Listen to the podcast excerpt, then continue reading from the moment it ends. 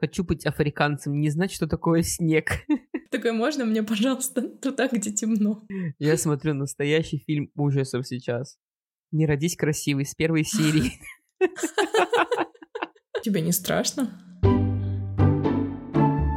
Всем привет! Это культовый подкаст, и сейчас мы, Саша и Валера, Валера и Саша, расскажем о последних трендах в искусстве, кино, музыке и театре. чтобы вы выпендривались перед друзьями и чувствовали себя как рыба в воде в модной креативной тусовке. Всем привет, наши дорогие подслушиватели!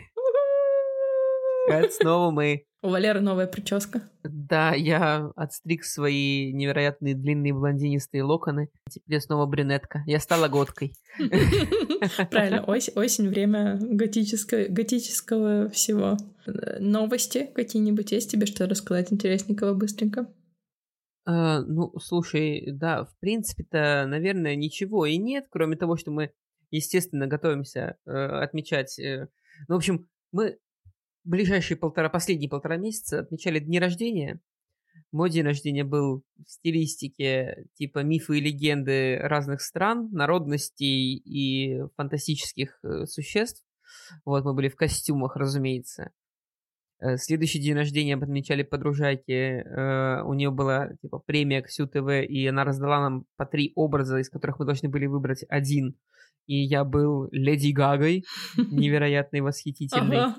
Вот. эм, э, да, боже мой, там у меня такой костюм. И честно признаться, у меня сейчас, э, мы сейчас запланировали вот в субботу вечериночку тыквенный спас отмечать, естественно. Э, вот, и, короче,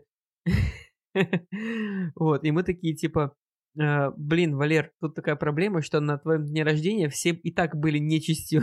Как одеваться теперь? Вот. э, В общем, посмотрим, к чему это все приведет. В общем, у меня ничего интересного, кроме моих бесконечных продолжающихся э, рабочих будней, э, лекций и какого-то сиюминутного отдыха раз в три недели, э, ничего не происходит. Ну, может быть, это и неплохо. Ну что, давай твоя очередь. Э, Я не знаю. Э, У меня, в принципе, ничего особенного не происходило. Я что-то какими-то э, конскими объемами смотрела всякие сериалы, фильмы, э, ходила в кино и все, читала книжки и сидела дома, потому что, не знаю, настроение мел- меланхоличное, осеннее, ничего не хочется делать. О, я представляю, что бы ты делала, если бы за окном был снег. Я бы лепила снеговиков и бегала бы и радовалась, наверное. Серьезно? Я не думаю. Ну, я, я очень соскучилась по снегу, если что. Э, да, у нас сегодня типа спецвыпуск, э, и сегодня мы поговорим немножечко про фильмы ужасов внезапно. Вот. Э, И в частности про а, да, одного творца, у которого совсем недавно вышла новая работа. Кстати, Ну, я вчера посмотрела... Да, я про это расскажу. Я, кстати, вчера посмотрела фильм ужасов. Я попозже про него расскажу. Он был не ужасный. Ну, он был ужасный, но не в том смысле. Окей. эм, А, Давай, может быть, начнем типа с какой-то типа превьюшечки о том, э, вообще нравятся ли нам фир- фильмы ужасов. да? Давай, ты начнешь. Ну, я скажу так, мне нравятся хорошие фильмы ужасов. Э, То есть, э, действительно, чтобы было хорошо сюжетно, хорошо в плане каких-то пугающих моментов, ты про них, надеюсь, тоже расскажешь, хотя, может быть, я расскажу. Вот. Э, И редко, но метко я даже хожу в кинотеатр на ужасы, и последний ужастик, который я посмотрел, это вот буквально две недели назад я посмотрел «Проклятие монахини 2», которое, на удивление, лучше, чем первая часть. Вот. В меру страшненько, опять этот невероятный образ. Мне кажется, тут очень выигрышный сам образ э, был создан, вокруг которого можно, мне кажется, в принципе, любую историю налепить, и будет достаточно страшновато, потому что, ну, как бы сам облик очень круто пугает, потому что это страшно. Вот. А так, эм, что могу сказать? Я научился смотреть фильмы ужасов в одиночестве. Если раньше я мог как бы после просмотра фильма ужасов пойти и застирывать штанишки, э, то сейчас я такой типа, ага, все-таки можно. Ну, я и, кстати, э, виной тому, что я начал их смотреть самостоятельно, стала ты, когда заставила меня посмотреть фильм как раз-таки «Призраки дома на холме», те самые. Что за предъява? Заставила. Там такой клевый сериал, что можно не заставлять вообще это смотреть. Ну, вот, наверное, поэтому как бы за счет того, что у него очень плотный такой сюжетик, я как бы, может быть, и удержался от, э, типа, знаешь, типа, от нервов, от своих, э, сбежал в сторону классного сторителлинга, и поэтому переборол, может быть, как-то свой страх. Я, я, я думала, что ты не боишься больше смотреть фильмы ужасов в одиночку, потому что жизнь более ужасная, чем фильм ужасов. И пугающая. Мы подготовились в этот раз прямо очень основательно. Нашли каждый по своему вопросу э, историческую какую-то справку. Ну и я не поленился, заглянул в энциклопедический словарь. Да, когда ты работаешь библиотекарем, можешь себе позволить. Э, в общем, для меня очень интересной стала формулировка, которая идет там по поводу фильмов ужасов. Эм, согласно ней, фильм ужасов — это тематически обширный и разнообразный круг фильмов, показывающий явления загадочные, аномальные, сверхъестественные, с задачей вызвать у зрителей чувство страха. Вот, если говорить о моментах зарождения кинематографа и этого жанра, то в принципе практически всегда э, представители этого вида искусства, ну, имею, имею в виду кинематограф, они всегда старались в произведениях э, создать образы явления, которые редко встречаются в обыденной жизни, чтобы захватить своего зрителя, показать им тот опыт, который они не переживали. И пытались заставить неотрывно следить за происходящим на экране. Поэтому, в принципе, э, сам факт зарождения э, фильма ужасов это был бы лишь вопрос времени, потому что, ну, естественно, э, людей легче удержать чем-то неизведанным, сверхъестественным, аномальным, страшным и так далее. Потому что это опыт, который реже всего люди переживают в течение своей жизни, ну, если, конечно, это не Санкт-Петербург 90-х, например. Как ты думаешь, кто является основоположником э, именно жанра ужасов? Типа самого жанра? Я не знаю, хотелось бы сказать, что Хичкок, но вряд ли, потому что он, ну, типа, он считается классиком, классиком жанра. Он не считается, знаю, да, кто? классиком, а именно вот э, основоположником жанра, тем, кто первый создал э, фильм в э, жанре ужаса. Mm-hmm. Э, ну, опять же, не, не совсем ужаса, потому что я сейчас, ну, я сейчас поясню. В общем, основоположником является французский режиссер Жорж Мельес. В 1896 году он снял э, короткометражный фильм «Замок дьявола». И это первый э, первое творение кинематографа, которое постаралось воплотить, во-первых, фантастические образы героев. То есть эм, тут мы не говорим пока что про ужасы, тут именно появляются аномальные, загадочные персонажи. Э, в этом фильме э, впервые используются приемы, которые очень э, естественны для этого жанра. Это стоп-кадры, различные замедления и, э, наоборот, скоростные съемки. Э, то, что как раз-таки очень характерно для этого жанра и даже по сей день. Хотя это было 150 почти лет назад.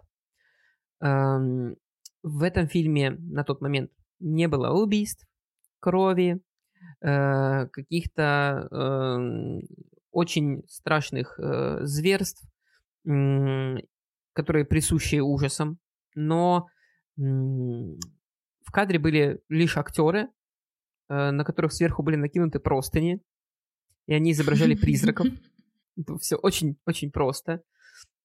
Э, и вот эта вот мистика, которую э, создал режиссер в кадре, она эм, заставила первых зрителей испытать чувство тревоги, потому что они ощущали что-то странное и непривычное на экране. То есть фильмы того времени обычно, ну, что они демонстрировали? Транслировали в основном реальность, там, э, всякие естественные моменты, там, ну, кто-то там плывет на кораблике, где-то там поезд приезжает, вот это вот все. Нужно сказать о том, что лежит в основе практически каждого фильма ужасов на начальном этапе, э, практически 30 лет, даже, наверное, чуточку больше, это были экранизации готической литературы, э, в которой, в принципе, всегда было очень много таинственного и неизведанного.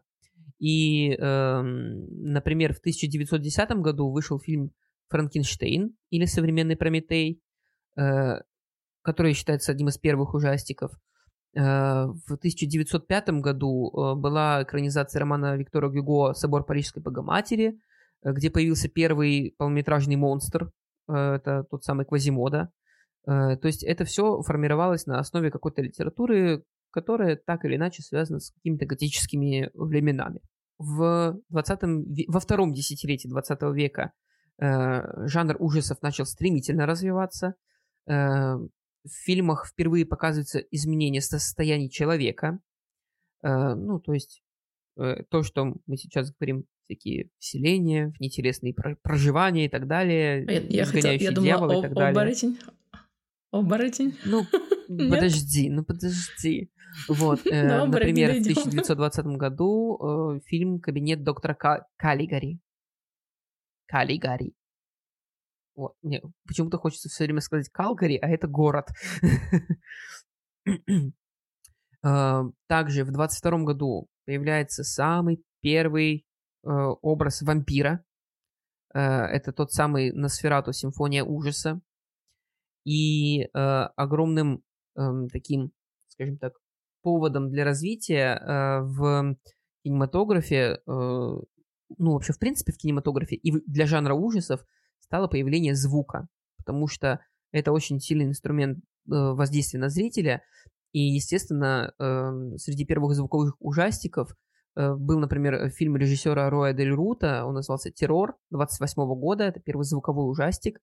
Фильм ныне считается утерянным, но э, как раз-таки с того момента с помощью звукового оформления режиссерам удавалось усилить устрашающие эффекты во всех сценах и они научились создавать максимально напряженную атмосферу.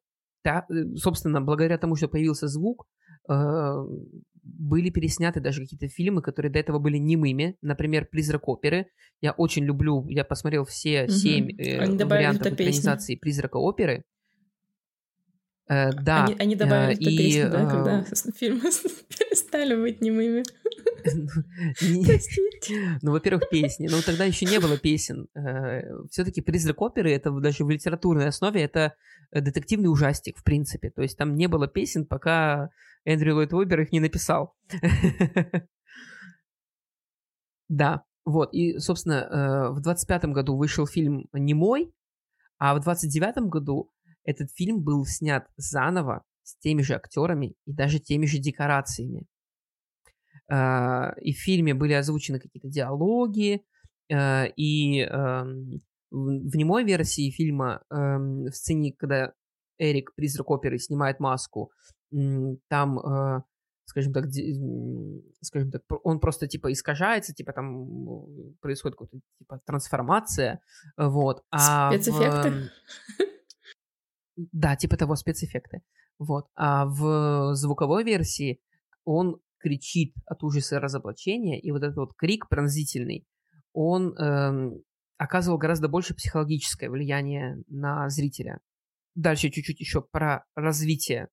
В общем, э, до войны э, тема монстров и всяких вампиров э, и всяких дракул э, получала все большее развитие, переснимались Франкенштейны, появлялись мумии, э, набирали популярность всякие истории про готические замки, пещеры и вот эту всю готику, но эм, в какой-то момент э, история с монстрами отходит на задний план, и эм, фокус этого воплощения ужасов фантастических перемещается с монстров на людей.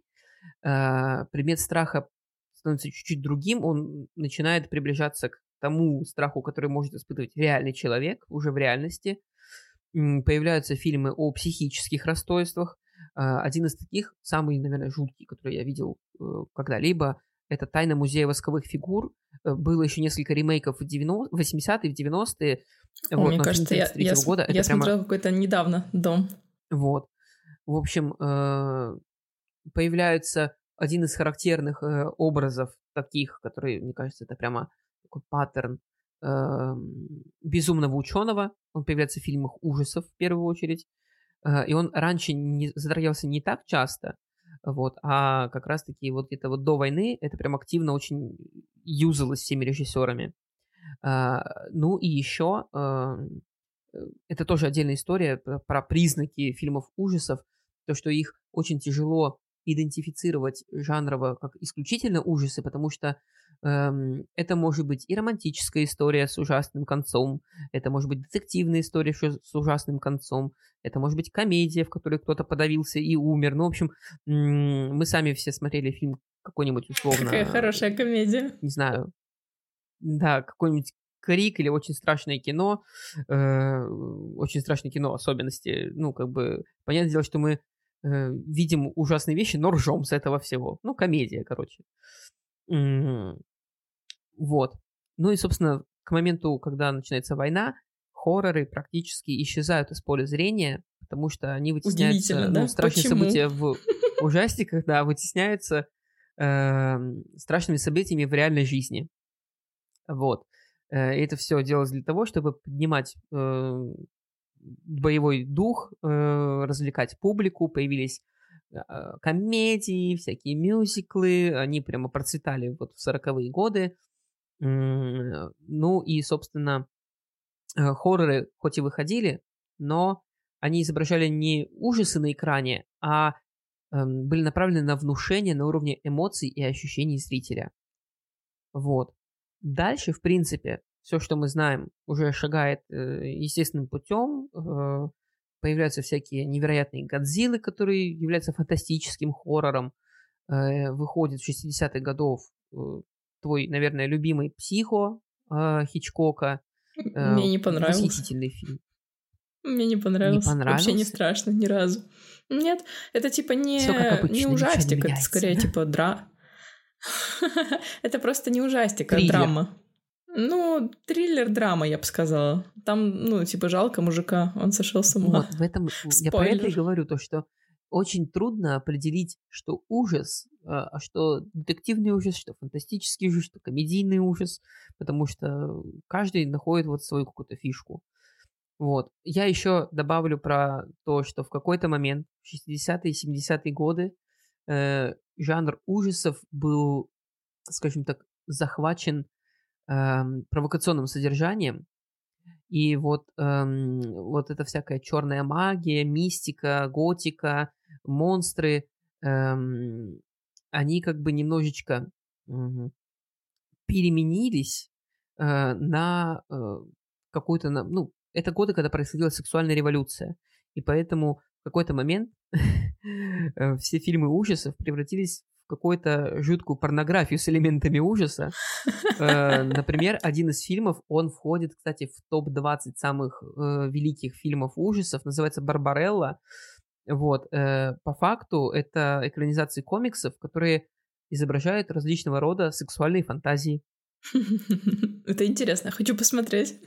Очень интересно. Да, там, кстати, э, вот Барбарелла тебе понравится, потому что там вообще там такая дичь. Там, короче, космическая амазонка, которая попадает в эротические приключения. О боже, какой кошмар. Это как нападение помидоров Для того, чтобы ты хорошо провела вечер. Какая жесть. Вот. Эм, ну, и, собственно, чем э, сильнее развивалась технология кинематографа, э, тем а, активнее фильмы ужасов все эти инновационные технологии использовали, чтобы как-то эмоционально влиять. И, собственно, жанр ужасов стал таким, каким мы его знаем на текущий момент. Что касается классики жанра. Эм, естественно, э, если сейчас условно открыть любой Google и ввести типа классика фильмов ужасов. Вы наткнетесь на 12 миллиардов различных э, страниц, где там есть рейтинг абсолютно лучших хорроров, и рейтинг самых страшных фильмов ужасов, рейтинг самых-самых фильмов ужасов. Эм, и вот на эти рейтинги ориентироваться, ну, невозможно, просто невозможно. Э, потому что... Почему? Там, эм... там одно и то же? Э, нет, вот в том-то и дело, что не одно и то же, просто эм, в какие-то моменты я начал ловить себя на, мысли, что несмотря на то, что список, типа, озаглавлен как там, типа, абсолютный рейтинг лучших хорроров в истории кино, э, там у тебя будет э, такая подборка всякой шляпы, которую ты можешь идентифицировать как триллер, э, какая-нибудь мелодрама, как какая-нибудь типа фантастика. Э, и как такового именно хоррора не очень много среди этих фильмов. То есть э, во многих списках, э, естественно, ставят фильм «Психо» на первое место. Э, для меня, например, ну, нет, это фильм, безусловно, гениальный с точки зрения режиссуры, но он действительно не такой страшный, как там какой-нибудь типичный ужастик, который мы привыкли наблюдать. А, но, тем не менее, он везде будет на первых местах. Вот. Что касается а, всяких штуковин. Не, ну просто, честно, я вот когда готовил этот блог, я, я сидел такой, типа, ну, «Сияние» это, конечно, вроде как ужастик, а вроде как просто триллер. А, ну, как бы вот как это вот это пси... Ну, надо было просто посмотреть, чем триллер отличается от хоррора. И все. А вот расскажи, чем отличается? Ну, вот, мне кажется, что триллер, типа, это больше... М- больше к реальности. То есть, типа, все, во всех триллерах э, и в целом, типа, триллер, он больше про психологию, а ужасы больше про какое-то, не знаю, типа, про кровь, кишки и вот это вот все. Ну, то есть, типа, про такое более физическое, что ли. Возможно. Я не знаю. Я не уверен. Ну, я, То есть, типа, я с тобой почему, почему... согласен, потому что «Сияние» — это больше какой-то психо... психологический триллер какой-то, ну, да. психологическая да, атака да, на тебя. А да. «Техасская резня бензопилой» просто... Э, ну, это больше типа кровяка. ужастик, слэшара, я бы сказала. Тут еще, видишь, есть типа слэш-movie, которые типа отличаются от этого всего. Для меня ужасы это больше, когда типа слэшер, с мистикой да. реально связано. Да. Э, для меня ужасы это именно когда больше с мистикой связано. То есть триллер это такое, ну, триллер может быть э, мистика, а может быть триллер, когда ты эм, как это, спуск, как там это называется? Типа поворот, не, не, не, не спуск куда-то там подо что, где девочки, короче, провалились в какую-то яму, а там люди живут. Я не знаю. Ну, то есть, типа, такое. То есть, типа, триллер, э, то есть, психа для меня это скорее триллер, чем ужасы. Вот. То есть, это именно ну, что-то для меня тоже триллер скорее, чем ужас. Вот. А, и в этих вот списках все намешано. И эм, если ориентироваться, например, по э, качеству режиссуры э, или там по особенностям каким-то сторителлинга, который происходит э, в фильме, то «Психо», да, может быть там на первом месте или там в пятерке условно. Ну, например, значит, называется «На вкус и цвет фломастеры разные». Я, например, если буду говорить о вкусовщине, то э, фильм «Оно» я не могу смотреть никогда, потому что для меня это пипец как страшно. Почему? И это страшнее, чем «Психо». Слушай, Слушай, я после третьего или четвертого раза все, я перестала воспринимать его, и как бы мне было норм. Но первые э, пару раз, когда я его пересматривала дома днем, мне все равно было страшно. А первую часть, вторая не страшно. Ну, в общем, э, о тех фильмах, которые можно назвать классикой жанра. Э, естественно, это фильм э, «Изгоняющий дьявола» 1973 года Уильяма Фридкина. Э, мне кажется, это вообще, в принципе, такой э, пример хорошего, добротного, легендарного фильма ужасов э, про как раз-таки про то, что вселились в дочку всякие демоны, и их нужно изгнать. Ну и э, очень классное было продвижение у фильмов в то время. Они, не стесняясь, заявили о том, что это самый страшный фильм всех времен. И, в принципе, так оно и, наверное, и осталось. Этот фильм входит практически всегда в топ-20 всех стра- самых страшных фильмов ужаса. Но он был очень успешен э, в финансовом плане, потому что при бюджете в 12 миллионов долларов они заработали 330 миллионов долларов. Вау. Да, да, да. И на момент 1973 года это было прям, ну, топчик, конечно, что тут говорить. Э, классикой жанра стал фильм и, я уже говорил, «Техасская резня бензопилой». Э, тут тоже нечего говорить. Э, бюджет у фильма вообще микроскопический, всего 80 тысяч долларов. Но... На коленке сняли.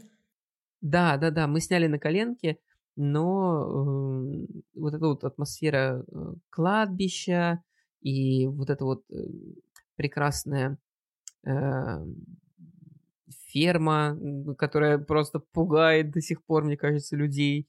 Э, ну, классный фильм. Ничего не кру... Как ни крути, э, значит, называется пересматривая различные, ну, понятное дело, ремейки можно пересматривать до бесконечности, даже которые и сейчас выходят, э, там, уже не знаю, там, Техасская резня бензопилой 3D, или там, типа... Сейчас даже игра, кстати, вышла. Лицо, вот, это. вот. Э, при всем при том, какие-то фиговые фильмы, но можно сказать о том, что, э, тру- во-первых, трудно переступить, э, превзойти себя же, ну, это во-первых, а во-вторых, как ни крути, тематика вот этой вот резни бензопилой, мне кажется, она кочует из фильма в фильм, который близкий по жанру, по духу, очень много заимствует из этого фильма. Ну, по-моему, прям тут все очевидно, что фильм стал настолько своим в этой атмосфере, что каждый хочет быть похожим на этот фильм. И несмотря на всякие вот эти вот уже, знаешь, Э, попытки спустя 50 лет воскресить то, что давно мертво, э, как бы говорят о том, что фильм оставил неизгладимый след. Э, разумеется, к классическим фильмам ужасов, классике можно отнести великолепный фильм «Чужой».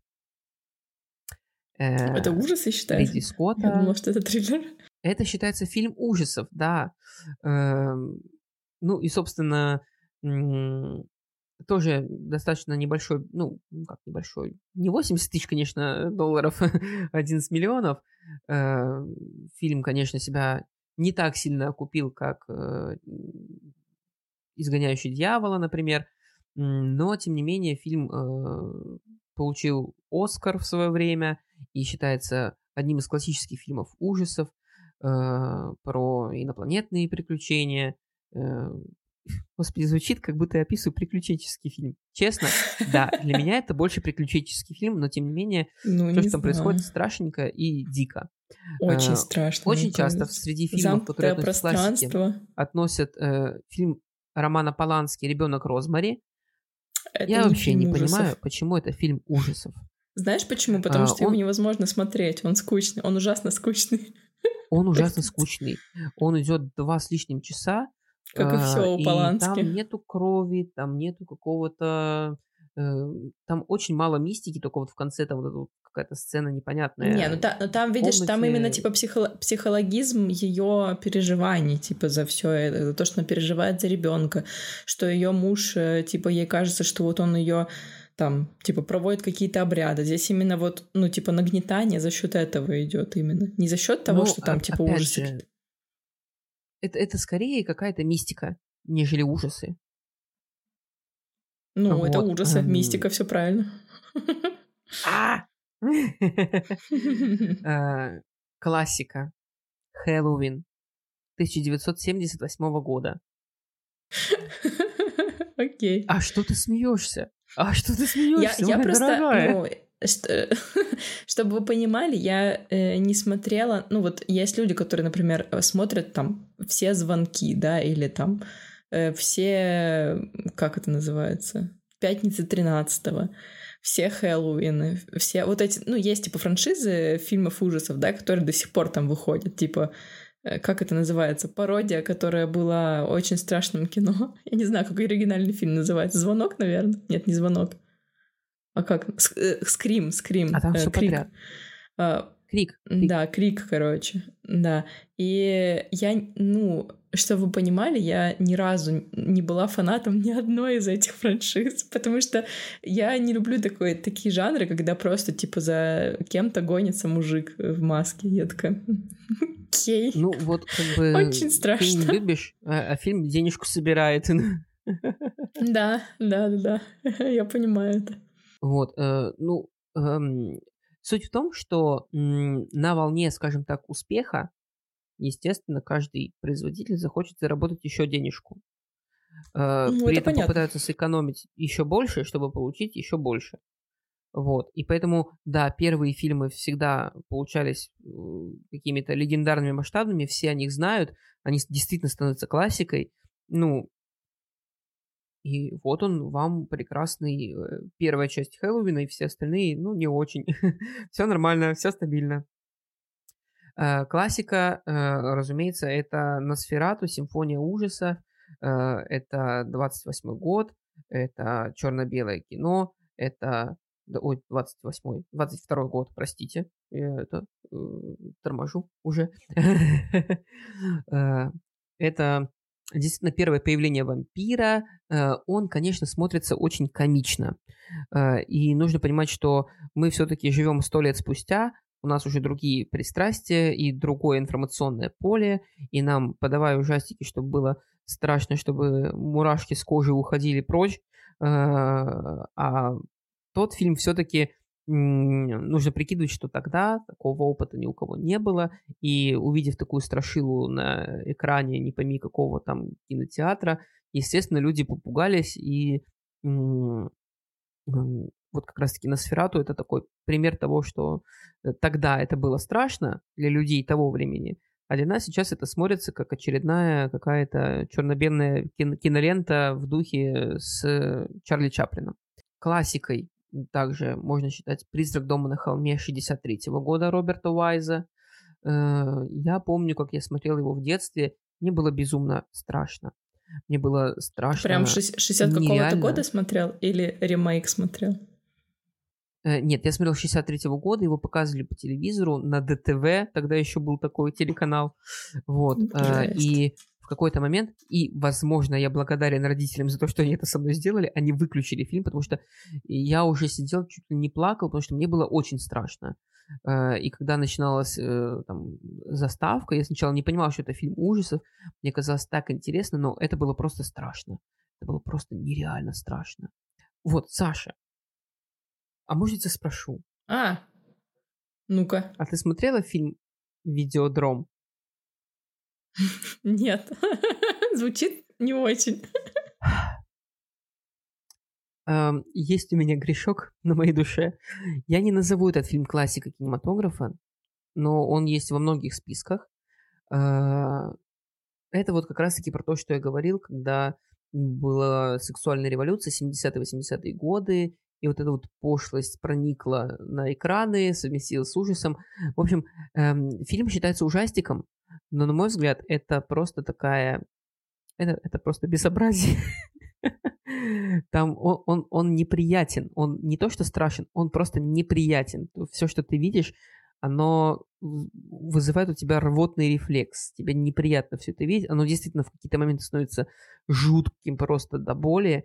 Ну, в общем, если вдруг кто-то когда-то захочет посмотреть, я я не знаю, можно ли рекомендовать такое, но эмоции какие-то неоднозначные у вас по-любому этот фильм вызовет. Кошмар на улице Вязов. Ну, без него вообще, в принципе, мне кажется, нельзя никакой список классики э, описывать. Э, Фредди Крюгер на веки веков наш собственный страшный, жуткий пример как раз-таки того, что наши страхи живут где-то в темноте, и погружаясь в сон, ты не можешь быть уверен, что тебя не настигнет тот самый Фредди Крюгер. Вот. Поэтому и, этот честно, фильм такой страшный.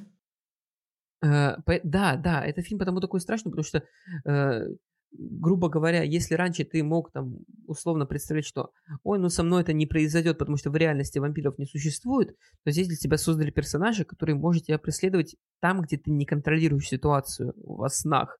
И на самом деле это гениальная просто идея создания такого персонажа, потому что, ну, до сих пор, спустя миллионы лет с момента выхода фильма, Фредди Крюгер является одним из самых страшных персонажей фильмов ужасов, известный на весь мир, и на Хэллоуин очень часто наряжаются в костюмы Фредди Крюгера, потому что, ну, потому. Достаточно убедительный Крас... аргумент. Это, потому, потому что это красиво, во-первых. Во-вторых, эффектно. Я, я, наверное, остановлюсь на таком, вот на, на этом моменте э, и э, добавлю только про то, что практически каждый год, э, помимо вот этих вот списков э, классических фильмов, составляются еще фи- списки самых страшных э, фильмов ужасов. Э, и я хочу сказать, что мы с вами застали время, когда вышли самые страшные фильмы ужасов. Э, и буквально вот две недели назад самый страшный фильм определили благодаря науке, научно-технический прогресс, он существует. Замеря... Замеряли ур... э... уровень криков? Да, не то чтобы уровень крика, э, на 250 участников эксперимента. На самом деле маленькая выборка, я бы делал больше значительно, чтобы понять суть. Надевали э, пульсометры, включили им хорроры, и по показателям сердцебиения составили топ фильмов. Там на самом деле очень много разных показателей, и самым страшным фильмом ужасов стал «Синистер» 2012 года. Боже, он очень страшный. Наблюдаю. Это ужасный фильм. Ужасный он, фильм? Он ужасный. Реально. Не страшный? Да. Не, он очень страшный. Он, он очень страшный. Это один из самых страшных фильмов, которых я смотрела Синистер. И, ну, он, я, просто я его смотрела, типа, в школе. И, может быть, еще за счет этого он прям очень сильное впечатление на меня произвел. Потому что, ну, чем больше фильмов ужасов ты, станов... ты смотришь, вернее, тем менее восприимчив. То есть ты уже знаешь все ходы, что сейчас будет скримак, что вот сейчас там будет тень, куда смотреть, зачем следить. А тогда это было типа в новинку, и вот я помню два фильма, это вот «Синистер», и второй — это «Зеркала», это так этот фильм называется, где типа, ну, типа чувак попадает да, потом Mirrors. в зеркале в итоге Mirrors, в конце. Да. Да, да, да. И вот, э, вот эти два фильма, которые мы смотрели в школе, это просто самые ужасные. И мне кажется, я «Синистер» в жизни никогда пересматривать не буду. И я, когда оттуда мне где-нибудь попадаются кадры, я просто пролистываю. Настолько мне страшно. Вот. Э, на втором месте удивишься, но это Астрал онлайн. Э, он называется Хост в оригинале. Это а, фильм 2020 года. Я не знаю, вот. такое надо посмотреть. Подожди, ты сейчас удивишься третье место. Помните нас э, как институтские годы, это типа 10 лет назад, когда появился фильм «Паранормальные явления», вот эти записи с камер да. видеонаблюдения, там шевелящиеся двери, сковородки, да, да, да, да. что типа должно было пугать, угу. но в итоге они каждый год выпускали по 15 фильмов, и стало вообще похеру вообще, что там у них вообще происходит. Ну, первый, ну, в общем, э, первый в 22 году, ладно. то есть буквально в прошлом году, в прошлом году вышел фильм «Паранормальные явления» с киномаринг или с киномаринг, я не понимаю, как это называется. Серьезно? Э, он занял третье место. Кошмар. Да. Жесть. Вот. Э, Четвертое место это Астрал 2010 года. Объективно согласен. Это который оригинальный? Согласен. О- оригинальный который? О- о- оригинальный, да. Первая, а, и первая пятое часть. место занял мой любимый фильм. Это, во-первых, из всей серии, наверное, самый мой любимый фильм. Uh, ну, это прям целая вселенная. Фильм «Заклятие» 2013 О, года. Кайфу. Это первая часть. Это первая часть. Охрененная Офигеть. первая часть. Он очень страшный тоже. Я помню, я посмотрела его с родителями и заставила Диму посмотреть, и Дима мне до сих пор вспоминает этот фильм. И такой, это тот, где мама типа на стуле вертит. Я такая, да, это он. Это ужасный фильм, зачем ты заставил? Он, он, говорит, мне типа прямо плохо. То есть он такой, мне кажется, у меня сейчас сердце остановится, так страшно. А я, ну я типа посмотрела, было страшно, но я второй раз его смотрела с ним, и он прям сидит такой, о боже, о боже, я не могу это смотреть. Да, страшно, согласна. Восхитительный фильм. Э, меня, вот вообще, ты начинаешь смотреть фильм, он начинается, ну, в принципе, предсказуемо для фильмов ужасов, но меня вынесло с этого момента, когда ты, мама начинает спускаться в подвал, э, там что-то там падает, вырубается свет, и вот это вот в темноте, вот это вот все. Да я бы обосрался там на месте, умер бы от сердечного приступа, я бы валялся на этих ступеньках, и хрен бы кто меня вообще откачал. Если бы такое произошло в жизни рядом со мной, это все, это жопа. Вот честно, можно даже не запикивать. И вот вопрос, каким фильмам нужно доверять? Тем, которые самые страшные вот с точки зрения страшности и самые клевые с точки зрения всяких списков, рейтингов и так далее, которые вошли в историю. На мой взгляд, Заклятие и Синистер и Астрал тоже вошли в историю фильмов ужасов, на мой взгляд. Посмотрим через сто лет, будут ли их смотреть. И все. Вот так. Потому что ну, всякие типа психо... Там, заклятие 800 уже. Ну, не знаю. Мне и Астрал-то последний не особо зашел. Такой он уже, знаешь. Они его еще этого... Эм, как его зовут актер этот? Эм, Патрик... Патрик... Патрик... Патрик... Уилсон. Как? А, да, я думаю, я, я пытаюсь вспомнить, вспомнить, типа, как фамилия у Оуэна, и такая Патрик Оуэн, Патрик, как его? Патрик Уилсон, э, такой уже весь потасканный, знаешь такой весь в морщинах какой-то непонятный. Но, кстати, он сейчас играет в Аквамене, и в Аквамене он гораздо лучше выглядит. Не знаю, может быть, они типа какой-то грим ему специально наносили, хз. Либо он просто так задолбался снимать этот фильм, он, это же он, типа, режиссировал э, «Астрал» последний. И он такой, боже, я не могу, я уже не могу, я не вывожу. Для меня, на самом деле, открытие то, что он настолько в, вот как бы годно смотрится в фильмах ужасов, ну, что в «Астрале», что в «Заклятии», и вообще, вот почему его в эту сферу окунуло, потому что, на мой взгляд, вернее, как, не точно на мой взгляд, я просто помню его с «Призрака оперы» 2005 года, э, где он играет там прекрасного, там молодого, влюбленного в эту Кристину Дайе, и он там такой типа студентик с длинными волосиками, такой нежный, и какие нахрен ужасы, ты был кавалером, должен быть играть королей, мать. Ну, но, но он типа играет плюс-минус прекрасных мужчин, вот продолжает играть. Я, всего, я вообще думала, что типа «Заклятие» и «Астрал» — это что-то типа один и тот же фильм, потому что там везде играет Патрик Уилсон. И только годы спустя я поняла, что это разные, разные франшизы. Окей, эм, ну и, собственно, к чему все это было? Э, немножечко хочется поговорить о новых... Я, я тут вдруг вспомнила, что еще есть типа а новый мастер ужасов Ари Астер, который славится своими необычными фильмами ужасов. Да, кто бы мог подумать. Вот, но о нем мы поговорим как-нибудь в другой раз, потому что его я не очень люблю сильно. Хотя я смотрю все фильмы Ари Астера, которые выходят. Эм, но э, сегодня мы немножечко еще обсудим э, нового мастера э, хоррора, по крайней мере, так его называют несколько зарубежных СМИ. А еще, как его называют? Вот этого толстого дяденька режиссера. Эм, Гильермо Дель Торо о Майке Фланаген, Фланагене или Фленагене. как правильно по-английски? Фленаган, наверное. Фленаган. Э, Майк Майк Фленаган автор, э, автор таких работ, как Oculus, доска Уиджи и сериалов, которые сейчас на Netflix выходят практически каждый год. Каждый год он выпускает новый сериал. Э, ну, то есть это типа сериал с одним сезоном, мини-сериал.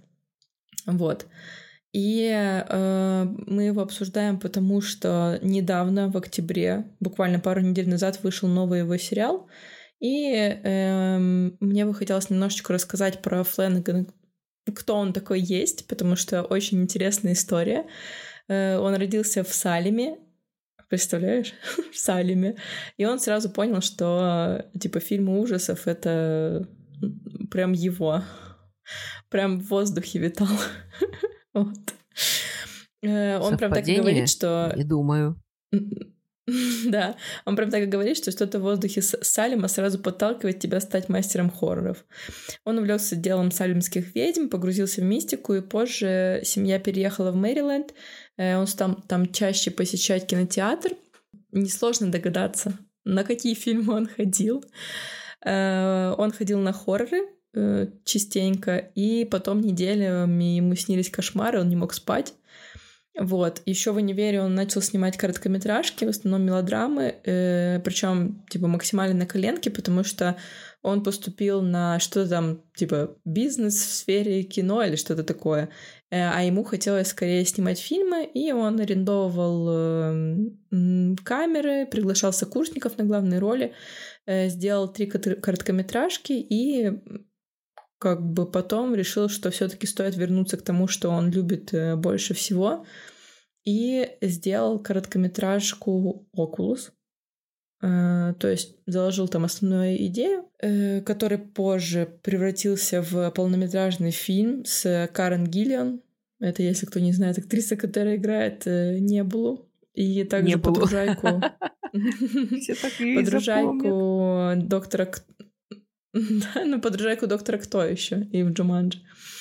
А, Вот, и он э, изначально, с самого начала, то есть он уже, уже тогда хотел сделать именно серию фильмов из Окулуса, А, то есть э, подразумевал некоторую, некую антологию, что ли. Э, Но он не нашел финансирования, поэтому взял и собрал на Кикстартере немножечко денег на проект «Отсутствие». Он насобирал порядка 25 тысяч долларов, там добавил еще типа по, по, по, по, по сусекам поскреб, позвал своих знакомых и друзей на помощь. И это был э, типа ну полнометражный фильм, вот, который э, он отослал на фестивале, и на фестивалях он собрал признание, и тогда на него обратили внимание продюсеры, и наконец-то дали ему денег на Окулуса. Вот, причем этот фильм имеет довольно неплохой рейтинг. Э, потом он снимал еще Сомнию э, и Тишину, э, на, котором, на съемках которого познакомился со своей женой. Если помнишь, в «Призраках дома на холме» была такая героиня, которая типа как эмпат. Помнишь, она типа в перчатках все время ходила, потому что Мгм, она дотрагивалась до предметов и чувствовала. Вот эта актриса Кейт Сигал, она жена Майка Фленнегана. Они э, вместе иногда пишут сценарии, и потом, собственно, э, он ее практически во все проекты приглашает. Вот, потом он снял еще твою любимую доску Уиджи. Вот, я не знаю, почему я решил, что она твоя любимая. Ну, короче, ну, ты нет, смотрел. нелюбимую, И- однозначно нелюбимую, я просто ее смотрел. Э, И игру Возможно. Джеральда... И игру Джеральда, это первый проект для Netflix. Вот. Игра Джеральда — это экранизация книжки э, Стивена Кинга. Очень, кстати, прикольный фильм. Если он что-то там час 30 буквально идет, там играет Кар- Карла Гуджина и очень хорошо играет. Там про... Короче, замес в том, начало фильма заключается в том, что пара решает, типа, попробовать что-нибудь новенькое в, в своей э, постельной жизни, так сказать. Э, мужчина привязывает женщину и умирает. И она остается, типа, привязанная к кровати, где-то там на отшибе, дом у них стоит и так далее. И вот ей надо каким-то образом, собственно, жить эту жизнь дальше и как-то выбираться. Вот. И затем э, на Netflix же выходит э, реально сериал, который сделал Флэннегана просто капец каким популярным. «Призраки дома на холме», э, в основу которого легла книга. Там как бы, как и во всех следующих его работах, Флэннеган очень любит такой плотненький, плотненький зачин, то есть не зачин, а плотненькую основу. Э, Взять плотненькую основу, то есть типа взять какую-то книгу, например, первоисточник, и немножечко сделать его, как он хочет. Вот. То есть что-то взять, какие-то отсылки оставить, но сделать все-таки по- по-своему. И это, я считаю, э, один из самых, наверное, лучших э, сериалов ужаса. Не могу назвать это фильм ужаса, потому что там типа 8 серий. Сериалов ужаса, которые я смотрела. И я, эм, я смотрела его несколько раз, наверное, раза три или четыре. Эм, и э, там такое очень, знаешь, э, обманчивое, обманчивое начало и обманчивое впечатление создается, что это реально фильм ужасов, да, мистический, но затем ты понимаешь, что это про э, психологизм, про проблемы в семье и так далее. Пока. Вот. И, собственно, я, короче, э, как, как было дело? Начнем сначала. Э, Мы когда смотрели с Димой этот сериал, э, я все время чувствовала, вот знаешь, это типа щемящее чувство дискомфорта. Не во всех фильмах ужаса такое есть, потому что там есть, ты все равно, когда смотришь фильм ужаса, ну, знаешь, типа есть как это, релиф и типа напряжение, релиф, напряжение. То есть когда условно день, и ты знаешь, там персонажи разговаривают, и ты знаешь, что в этот момент ничего не произойдет. Потом какой-то другой кадр, и ты, и ты чувствуешь, что, а, вот сейчас будет что-то там, тень, еще что-то. То в «Призраках дома на холме» это ощущение дискомфорта, оно преследует тебя просто на протяжении всего сериала. И уже потом, короче, эм, я иногда замечала, но в большинстве случаев нет после первого просмотра. Я нашла статью о том, что эм, Фленнеган в своем сериале, э, помимо типа основных призраков, которые существуют в доме, он и каких-то основных э, паттернов, да, которые типа там есть, э, паттернов поведения у каждого персонажа, он распихал в дом э, просто рандомные темные тени, фигуры, лица, которые они никак не фигурируют, то есть герои не обращают на них внимания, но они там есть. И но напрягают именно нереально. поэтому да, да, то есть ты, когда уже второй раз смотришь, ты начинаешь вглядываться, и ты вот, ну, типа, пересчитываешь там, сколько там, сто с чем-то этих, при... ну, там не сто, ну, короче, типа, 20 призраков этих по всем сериям распиханы. Но когда ты первый раз смотришь, то есть у тебя же мозг, он все равно воспринимает эту информацию, просто он не, ну, не обрабатывает ее, но ты чувствуешь, что что-то, блин, не так. Ну, то есть вот что-то не то. И там прям реально пугающе. Я когда кадры эти видела, там просто реально очень сильно страшно. вот. И, собственно, мне этот сериал очень сильно по душе. Мне понравились все актеры, которые там играли. Там очень хорошо дети играют, очень хорошо играют взрослые, очень клевая семья. Это вот семья, которая пережил, переживает травму, которая переживает потерю близкого. Это все очень клево сделано. И после этого не мудрено, что Фленнеган типа обрел свою популярность. И после этого ему предложили снять э, Доктор Сон, это продолжение. Ну, то есть это типа э, как бы, ну, это продолжение. Он снял чисто как продолжение не только истории «Сияния», но и фильма «Сияние». То есть он использовал все возможные отсылки, которые только можно было использовать, близняшек, я не знаю, лифт с кровью, коридоры этого, забыл, как называется, отеля. Как бы норм, и он даже вроде как... Мне не очень понравился, вот, но вроде он какие-то денежки собрал, и поэтому, естественно, продюсеры поняли, что, ну, конечно, фильм это клево, но все-таки Золотая жила и Netflix тоже это понял. Это сериалы, которые делает Фленнеган. И далее он стал снимать э, вот эти мини-сериалы эм, поместье, как там, призраки поместья Блай, полночное. Это м, про тоже про поместье, не поверите. Но там скорее про переселение Боже между мой. телами. Да, нет, там про переселение между телами, там играют э, плюс-минус тот же набор актеров. Интересно, но уже не на том уровне, как «Призраки дома на холме».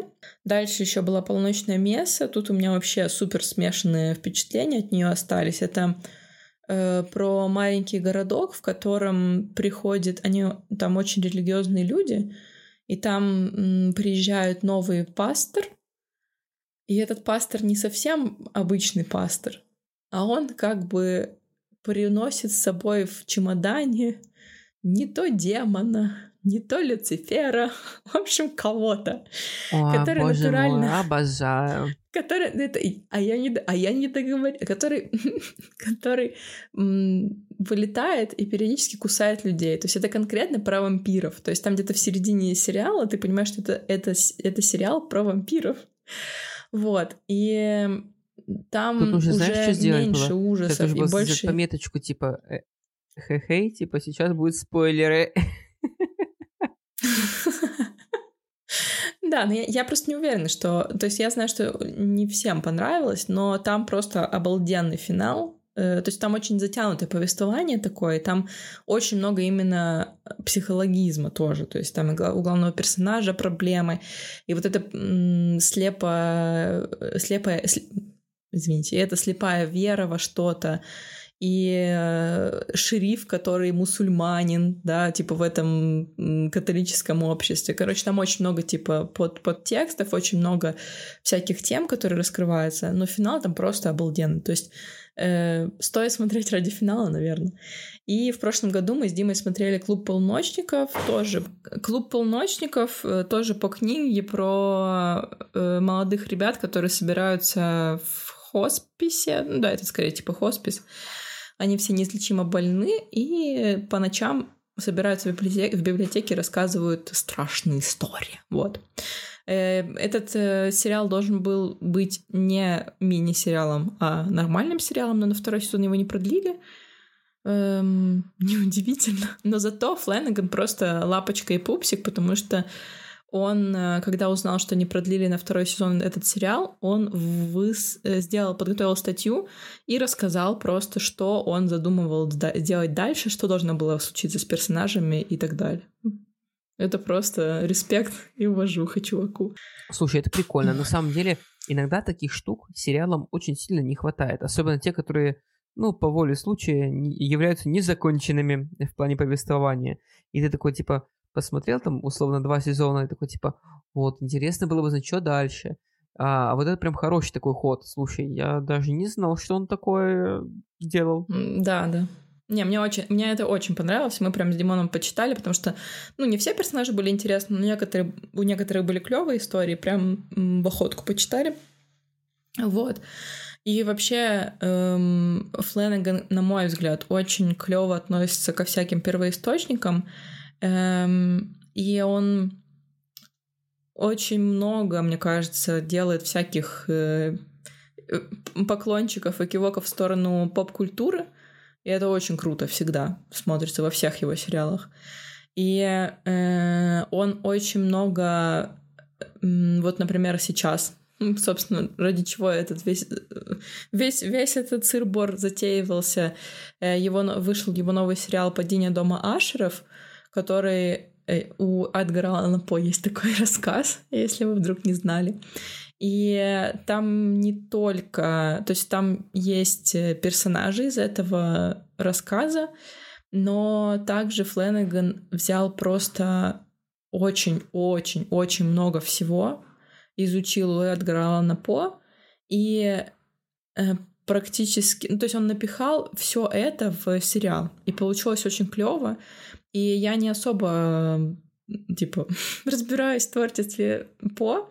Ну, то есть я знаю какие-то э, такие наиболее известные вещи, типа «Ворон», там, не знаю, Аннабелли, да, стихотворение, э, там рассказы «Маятник» и э, что там, «Колодец», по-моему, я не помню уже.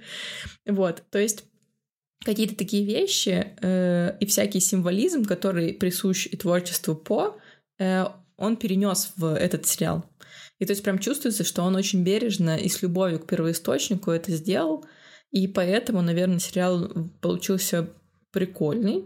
Мне кажется, что вот э, если сравнивать все его сериалы, то э, типа э, «Призраки дома на холме», а потом уже э, поместье э, падение дома Ашеров. Сначала «Призраки дома на холме». Да, вот. То есть, мне кажется, Саша, что сначала это... Ариана Гранде, а потом.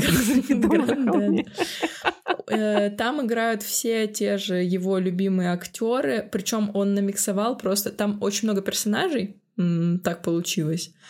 Вот, и он намиксовал просто со всех-всех его сериалов, и дети там периодически появляются, и ребята, которые участвовали в «Призраках дома на холме», и Мэннер Блай, и в полночной мессе, то есть прям там он такой впечатление, знаешь, типа он как, как э, типичный Нолан такой, знаешь, типа кого я снимаю новый сериал, кого звать, зовите всех, вот так вот, то есть это вот он.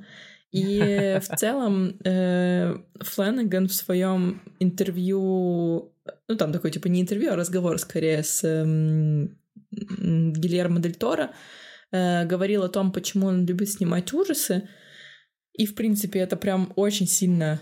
То есть это, этот его ответ меня вполне удовлетворил, потому что это очень про то, что, что из себя представляют его работы. И он рассказывает, что ужасы помогают через страх э, быть, стать, стать более, э, типа, найти в себе ту смелость, для чего-то и исследовать себя э, самого, свои внутренние проблемы через типа, то есть страх типа оголяет как бы другие твои проблемы. Что могу сказать, так и есть, потому что все его работы, так или иначе, это какой-то вопрос о, о чем, знаешь, типа вот о каком-то, какой-то философский вопрос, который вот нужно решить. Типа призраки дома на холме, ну давайте поговорим о потерях и типа о важной, важности того, чтобы в семье все было хорошо там клуб полночников, поговорим о смерти. Там, я не знаю, падение дома Ашеров, ну там, сами знаете, посмотрите и узнаете о чем, чтобы не спойлерить. Вот, так что очень рекомендую, очень клевый сериал. Э, давно я такого не видела. Мы посмотрели, кстати, за два вечера.